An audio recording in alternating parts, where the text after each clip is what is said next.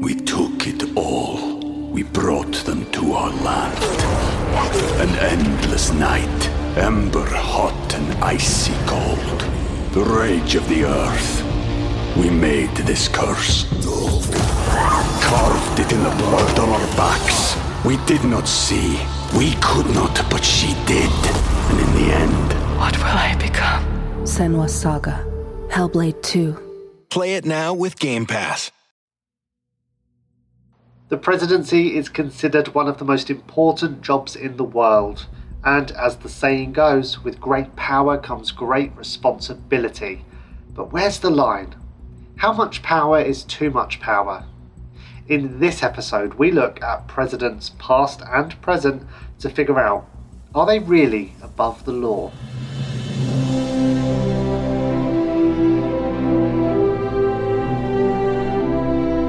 Welcome to America, a history podcast. I'm Liam Heffernan, and every week we answer a different question to understand the people, the places, and the events that make the USA what it is today.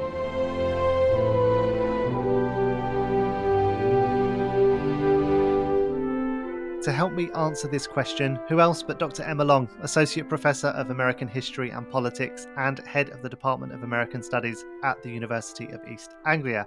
I can almost do that in one breath now. Uh, welcome back, Emma. Thanks, Liam. Good to see you. Yeah, great to have you back on. Uh, so let's just kick off because obviously there's uh, it's quite quite a topical subject for us to be discussing at this point in 2023. Um, so let's just look at the big orange elephant in the room. What on earth is going on with Trump at the moment, and what does this tell us about the presidency generally? Ah, like many things with Trump, it's hard to know how much it tells us generally because he's such an unusual character in so many ways. I think we've talked about this before. I mean, as we are recording this in what middle of October 2023, right? Trump is on trial. Uh, it's a civil trial, so there's no no chance of jail or criminal penalties. Um, but it, it's a trial that claims, or where he's he and his businesses and two of his sons are accused of inflating the uh, the wealth that they owned in terms of properties and, and so on in order to um, to borrow more from banks at better rates and, and so on. I mean, in a weird kind of way, it's the first one, but it's the least significant of the Mm. ones that he's he's facing. You can break it down really. He's facing more or almost a hundred criminal charges, right? If you add them all up, which is staggering when you think about it. But they break down effectively into to four particular areas. Some I think are probably more significant than than others and, and could potentially be more impactful than others. I think the two really big ones, the charges about uh, surrounding the conversation he had with the leading official in Georgia about the 2020 election, where you hear the, the quote about finding 11,780 votes, I think it was. Um, you know, questions about was that interference with the election? Is it trying to, to interfere or undermine uh, the elected and appointed officials who are, were managing the election? That's potentially really serious and goes to the, the heart, really, of, of a sense of American democracy. The other one regarding the, the 2020 election are the charges that come over the January 6th, 2021 Capitol riot. Um, and the, the question about how far Trump is to blame for the violence that happened afterwards, how much that speech that he, he gave on the, the National Mall in Washington, D.C., can be considered an incitement to the actions that, that went on. Those who charged him with with that obviously think that they can make a, a case for for incitement. Um, obviously, his defense has been, you know, I went and talked to people. What they did afterwards is nothing to to do with with me. But there there are some really quite significant charges around that. There's the one where there's been uh, something of a parallel with the Biden administration, which is the um, the question about classified documents that were found outside the White House. Yeah. So uh, there was that those quite startling images of the FBI parked outside Trump's Mar-a-Lago home because he'd been refusing to cooperate with the Justice Department and handing over the documents and wouldn't admit that he'd got some of them. So they basically turned up and searched and took them. Mm. Um, and, and, and the images of like all the the boxes uh, stacked up yeah. in Mar-a-Lago and just like uh, publicly accessible places um, that allegedly contain classified documents. You know, if if true, that's that's shocking. Yeah, and there's that famous photo, right, of the uh, them stacked up in the bathroom. Mm. You know, obviously not everything in those boxes was was classified or, or top secret. I think we're looking at somewhere. I think the figures are somewhere around about 100 documents, something like that. Mm. But clearly, documents that shouldn't have been taken outside the the White House by law to maintain sort of the accuracy of the the record as well as security issues. So there's there's that one, and then there's sort of the the the rolling case around the payment of money to Stormy Daniels who um, claims that she had an affair with with Trump and the shenanigans around the payment of money to her and who paid and where the money came and the the charge there is is not the payment of money to pay her to keep quiet, which is legal under American law. It's the it's the question of whether that money can be classed as helping the presidential campaign that was going on in 2016 and if it is that money legally had to be declared as part of campaign funds and it wasn't so it's it's not the payment of the money it's it's how far it's considered part of the the campaign itself so mm. all of those things um, and they're all scheduled, well, three of the four are scheduled for trials next year. Trump is going to be very busy doing those and running for president at the same time. And the Georgia election one doesn't have a trial date yet. Mm. Um, so these, and you know, some of the charges are, are, things where there might be a fine. Some of them are charges where the maximum prison sentence is 10 to 20 years. And so he's got. They're serious mm-hmm. things then they're really yeah they're really serious and i mean there's been a lot of discussion about you know if he was found guilty and if it was a custodial prison sentence how do you actually practically lock up a former president with all the mm. security issues that come with that um, and for some of the lesser charges, should we say? There's there's been speculation that because of that, if he was found guilty, we'd, we'd be looking probably at fines rather than anything else. But there are some big charges here, especially around the the legitimacy of the 2020 election. Um, that if Trump was found guilty on those charges by a jury, um, it would be very hard, I think, to to not impose some kind of custodial sentence. Otherwise, it might imply that just because he was a former president, just um, just because of the practical issues, that he wouldn't get the same kind of sentence that somebody else might get if they'd been found guilty of the, the same thing. And that that goes against the whole American system, which ultimately is based on the idea of rule of law right? The, it, it's a rule of law system where everybody, from the president on down, everybody is bound by the same laws of the system. Now, we can talk about how far some people get hit harder than, than others by, by the, the legal system in the United States. There's a whole series of podcasts in, in that, right? But at the same time, there is this this principle and he's a very high profile example of that so if he's treated differently because of who he is then you know that that runs uh, a risk of of undermining the the entire system. Yeah, and I I guess there's there's definitely a discussion there, maybe in a future episode, about how Trump will use the court trials as a campaign platform, um, because knowing Trump, he absolutely will do that.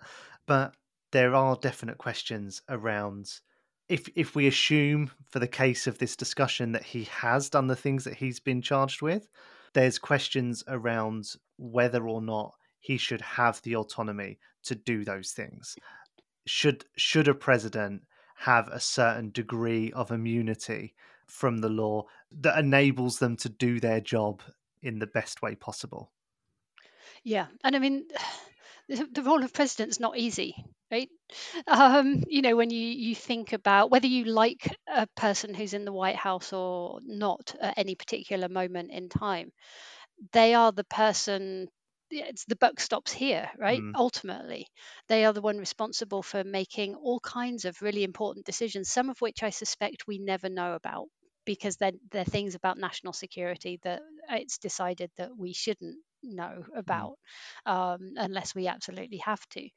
So I, there has historically always been a sense that in some areas a president a president needs leeway when he or she is doing their official duty right in regards to the job but in ultimately what we're talking about in regards to all of these cases perhaps with the the exception of the one of the the documents you know the, the classified documents found outside of the the white house all these others are not strictly sort of the presidential role right? These are trump's speech at the white house. Yes he was president but it wasn't specifically a presidential speech.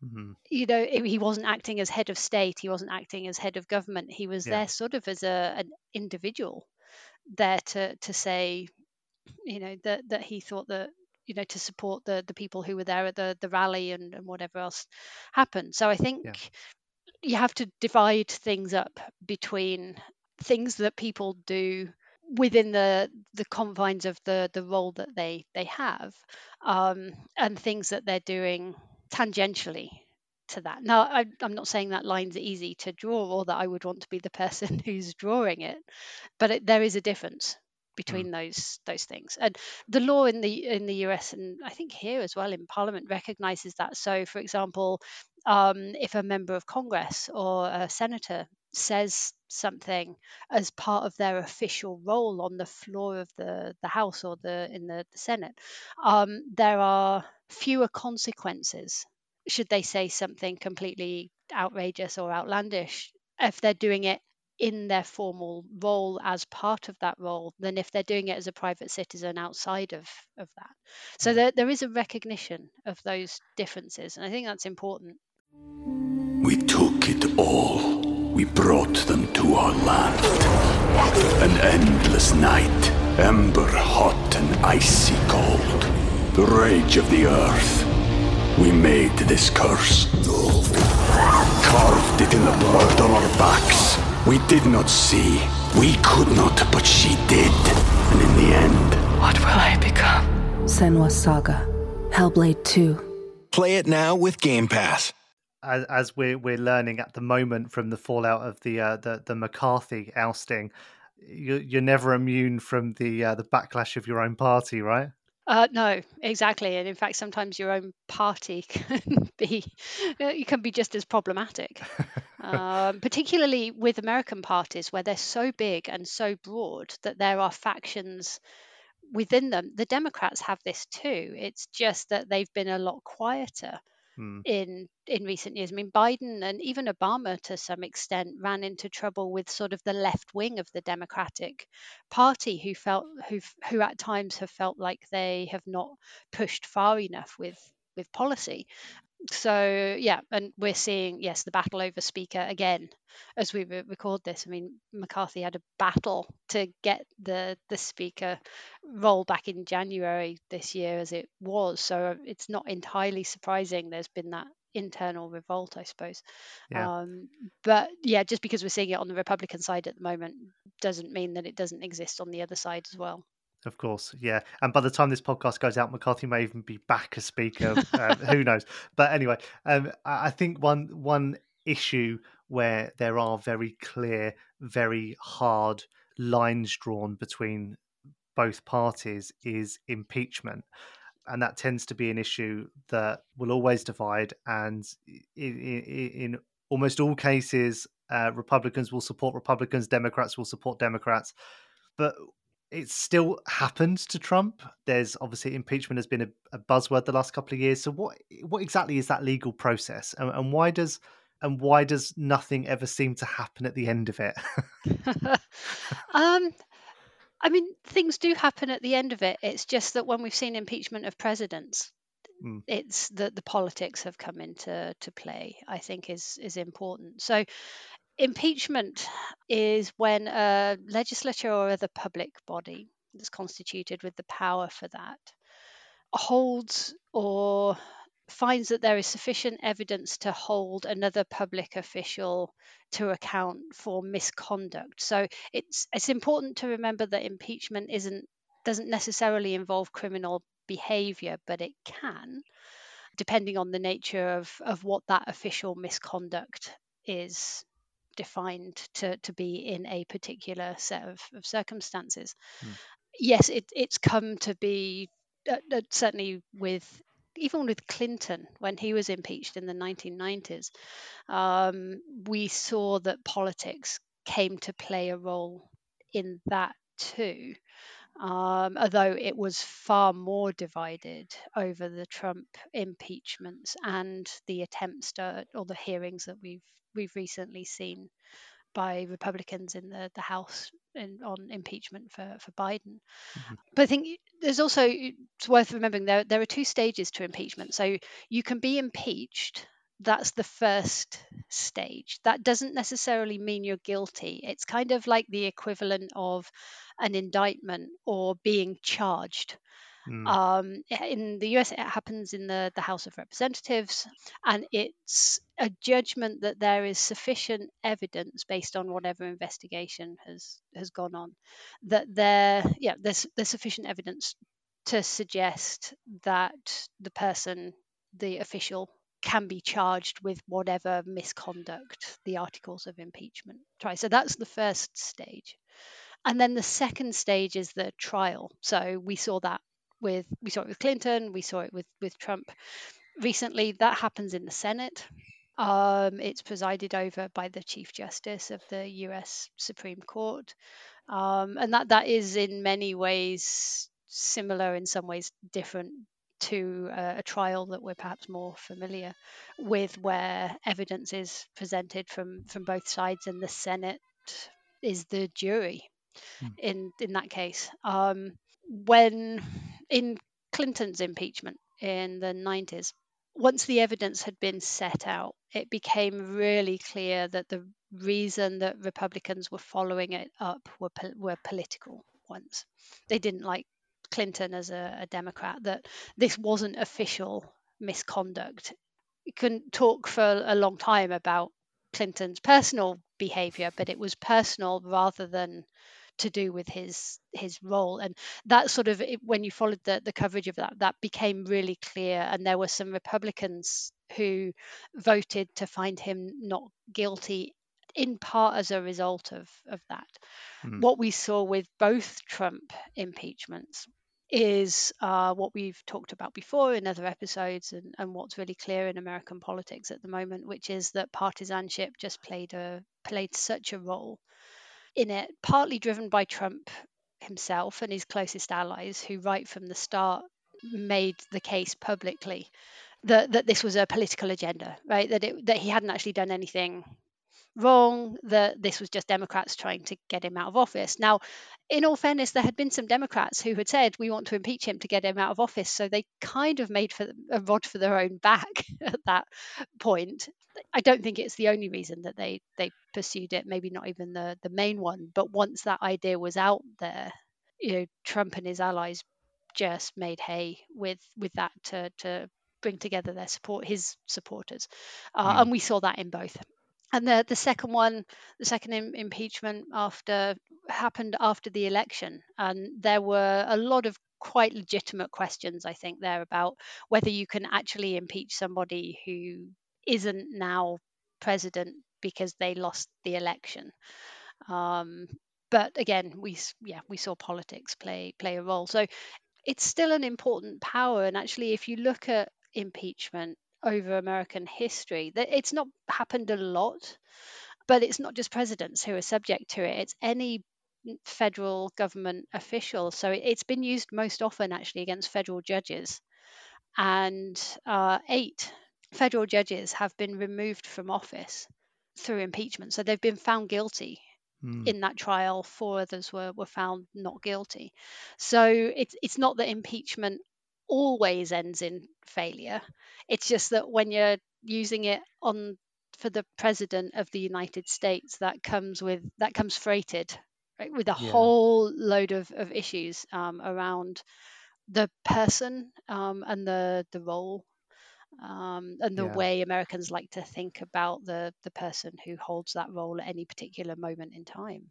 Yeah, and you know, it doesn't feel like we've ever really come close to seeing a president removed from office, except, of course, uh, Nixon.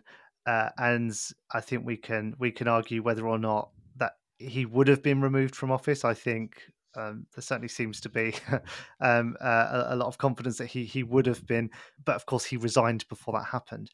It just it, it does bring into question just how the how effective the impeachment process is and then when we start to see the attempts to impeach Biden as well it's is it just becoming a political tool and is the whole process of impeachment against the president just getting a little bit diminished now There's a risk. There's a, a real risk of, of that. I mean, when I first started studying U.S.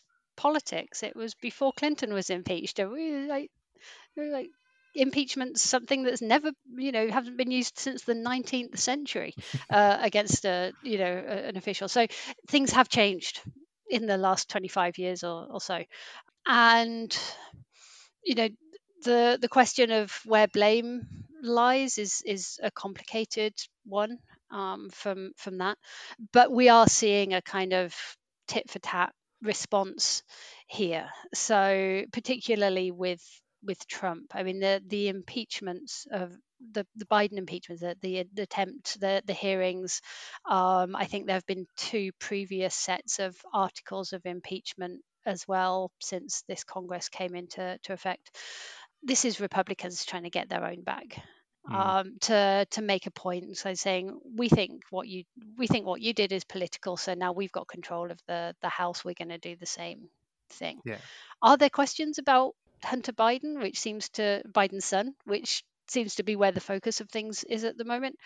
It seems like there probably are, yes, but there's also a question about the separation between Biden's son and Biden himself. Mm.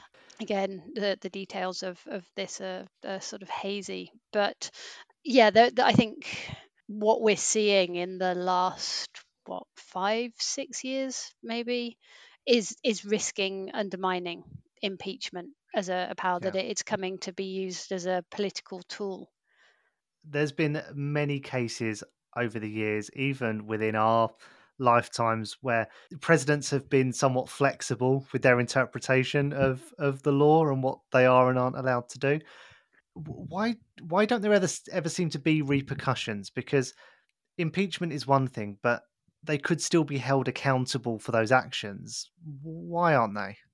Oh, there's a, a big question. I suppose some of it comes down to what we're talking about before, right? About the fact that the job of a president is difficult and they have difficult decisions to make, often in situations that require very quick responses, or if not quick responses, then responses where there isn't an obvious answer. I think, Mm. and I don't mean this as a way to to justify decisions made by presidents, but I do think that as a historian, part of my training is to think about it in the context rather than necessarily with hindsight. Uh, you know, sometimes presidents have to make decisions based on partial information. Sometimes they have to make them really quickly because it's an emergency situation. And sometimes I think second guessing that afterwards is right as a learning exercise, but not necessarily right as a punitive one, if that makes any sense. Mm. Um, but you know, there, there are people who would disagree with me. And of course, there are, are times where questionable behavior is not doesn't fall into that context. So uh, you mentioned Nixon, for example. He's a really good example of of this. You know, the Watergate affair, the bugging of Democratic National Headquarters to spy on the uh, their opponents in the election, the uh, the ransacking of uh, Daniel Ellsberg's psychiatrist's office to try and turn up dirt on on him because of the the leak of the the Pentagon papers. Those weren't emergency decisions on behalf of the nation, right? That was self-interest at best. Um, and those were calculated decisions that took place repeatedly over a, a period of, of time. so you know there's a, a, good example of there there not being repercussions and you know nixon resigned so we never we won't know because impeachment obviously can only happen to a, a sitting official mm-hmm. should there have have been criminal charges i think a lot of people feel like there there absolutely should have been there weren't because um, president gerald ford who had been nixon's vice president notably the only president never elected to either office because he, he became vice president when Nixon's first vice president uh, resigned over a scandal. Um, so Ford was appointed, and then, of course, Nixon resigned. So Ford became president. Uh, one of his very early action was actions even as the full scope of Watergate was being still being uncovered through trials and, and through the press was to pardon Nixon for any crimes that he may have committed. And that was hugely controversial. In fact, many people think that Ford lost the 76 election in part because of backlash over that decision. But he was quite open both then and subsequently about his reasons for for doing it. You know, his his argument was if he didn't pardon Nixon and he had like the there were trials and investigations and so on, a bit like we've been seeing with Trump, actually, mm. although the circumstances are, slightly different. But if that had had continued, Watergate up to that point had been so damaging to the nation that it would continue to damage the nation in unforeseen ways. So his his understanding of it was to draw a line, was to, to pardon Nixon, draw a line under it and try and get the country to to move on. Um, again, there are plenty of, of chances to to second guess that decision, but those were his reasons for for doing it. But does that not undermine the whole democratic process? And it sets a dangerous precedent that presidents won't be held accountable for their actions, that they can get away with these things. You know, it, it, it just I, I there's I understand the logic behind not wanting to have everything linger, but at the end of the day, if he's acted illegally, should he not be punished in the same way that anyone else doing that should be? Yep, goes back to the point we were making before, right? About the you know does somebody get away with it just because they happen to hold the highest office in the, the land or you know maybe you know some of the other high officers if we were talking about situations regarding other other officials. Mm. Um, yeah, I, I don't know that there's a an easy answer to the to that particular question. And yes, you're you're absolutely right that if you point to Ford's precedent, you know, even if Trump were to be found guilty on some of these charges, a sympathetic president could pardon him for for that. Of course, he, he has made suggestions that if he's found guilty and he wins the election anyway, he could pardon himself. Um, yeah, I don't know that legal scholars have looked into that one too deeply, but um, but I suppose it's, it's technically uh, technically possible. It won't but, yeah, it, trying, will it? it probably not. No, no.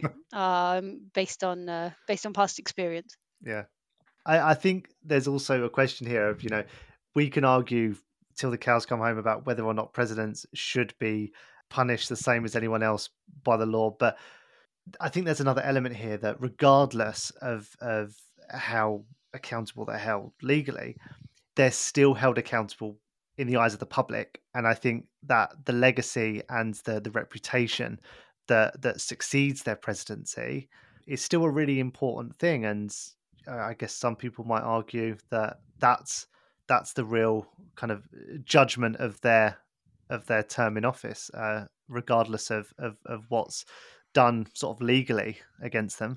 Yeah, and I guess it, it's something that doesn't affect ordinary people, mm. right? If they've committed a, a, crime or if they're charged with committed a crime, they're not necessarily thinking about their their wider legacy in a mm. way that we would expect a, a president to to be doing. So yes, is it the same? No, clearly it, it's not. Does it, you know Nixon's reputation for all the good things he did as president. And I'm not a huge fan of, of Nixon, but there, he had some really significant achievements as, as president that are overshadowed by um, the discussion of, of Watergate and you know probably rightly given the scale of of that and Clinton, to some extent, I, I guess um, that you know the, the impeachment and, and the discussion over you know that is is part of his story. It's not dominated in the way that it did with Nixon, I guess partly because it didn't end Clinton's presidency. Mm-hmm. It didn't end his political career. Um, but you do, you know, we saw it. We saw it come back a little bit when Hillary Clinton was running for president, even though arguably it was nothing to do with her. Um, you know, we so those things are there and they they do come out, and you know, we we see it with um, George W. Bush. So there was a recent poll by the, the Pew Research Center that asked people to rank their top presidents of the last 40 years. And for Democrats, they um, they listed Obama quite clearly hmm. first. Mm. For Republicans, it was um, Reagan and Trump, um, which perhaps is is unsurprising in many ways. Um, but one of the really interesting things was that George W. Bush, his approval ratings for a large part of his presidency, particularly through the aftermath of the 9 11 2001 terrorist attacks, and even through the early years of the invasion of um, Iraq and Afghanistan, despite the fact that that was controversial internationally and, and nationally, through those early years, the public got behind a wartime president. Uh, his public opinion polls were surprisingly high, and yet in this poll, he ranked something. I think he got like seven percent of the the vote in this poll, and I think some of that is the longer term legacy of the the war in Iraq and yeah. the questions about the behavior of the United States and American troops um, and the legality of some of that. Uh, the debates about weapons of mass destruction and, and so on. So there there is a longer legacy of these questions, especially if people feel like those questions haven't been resolved hmm. properly. Um, so yeah, you know, somebody runs for presidential office to do the job certainly, but certainly also with one eye on their their legacy. And if their legacy is tarnished by these kinds of, of things, then that's you know a hit to one of the the things that they were looking for. Yeah, yeah. And uh, just to bring a close to this episode, because it's been a bit of a heavy chat, uh, if hypothetically, um, and I know it's completely impossible, if you were president of the US, Oh no, I, I I don't know why anyone would want the job. To be perfectly honest. well, no, it's a hard pass from me. Um, but if if you ended up somehow as president, uh, what law would you be most likely to break and why? oh no, I was brought up to no, not no, to abide by the the laws, um, and unless uh, they were unjust laws, thinking about someone like Martin Luther King's argument that the, only just thing to do about an unjust law is to to break it. Um, I, yeah, I don't know. I, I think to I, I just think that to go back to an earlier point, if I was going to be in that position, it would probably be, be because I'd made a decision in a really high pressured situation um, and maybe made the wrong one. Hmm. But um, which is edging around your question, which is to say, I, I, the idea of breaking the, the law makes me feel really uncomfortable, even hypothetically.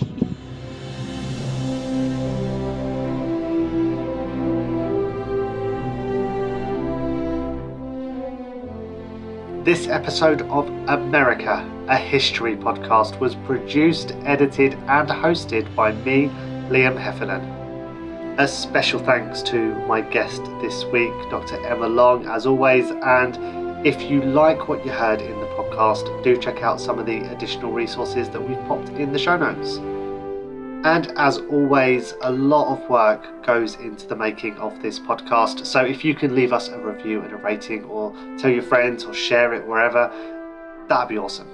And if you want to get in touch with the show, connect with us on X, formerly Twitter, if you still use that over at American Studies or contact me directly at This Is the Hef.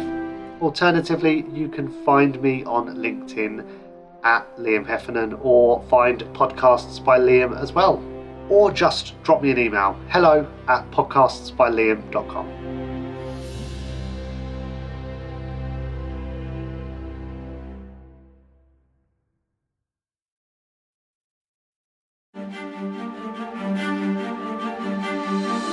Hello, I'm Violet Manners, and welcome to Hidden Heritage, the podcast that brings you inside Great Britain's favourite destinations.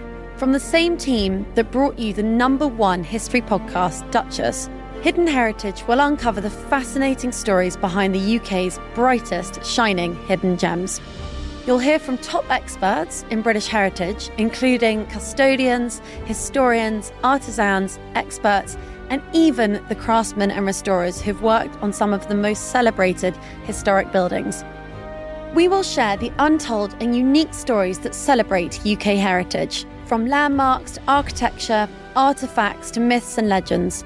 Hidden Heritage will highlight a side to British history you have never seen before. I'm your host, Violet Manners, and founder of Heritage X, and I invite you all to join us on this exciting journey. This is Hidden Heritage. You can find Hidden Heritage wherever you listen to your podcasts.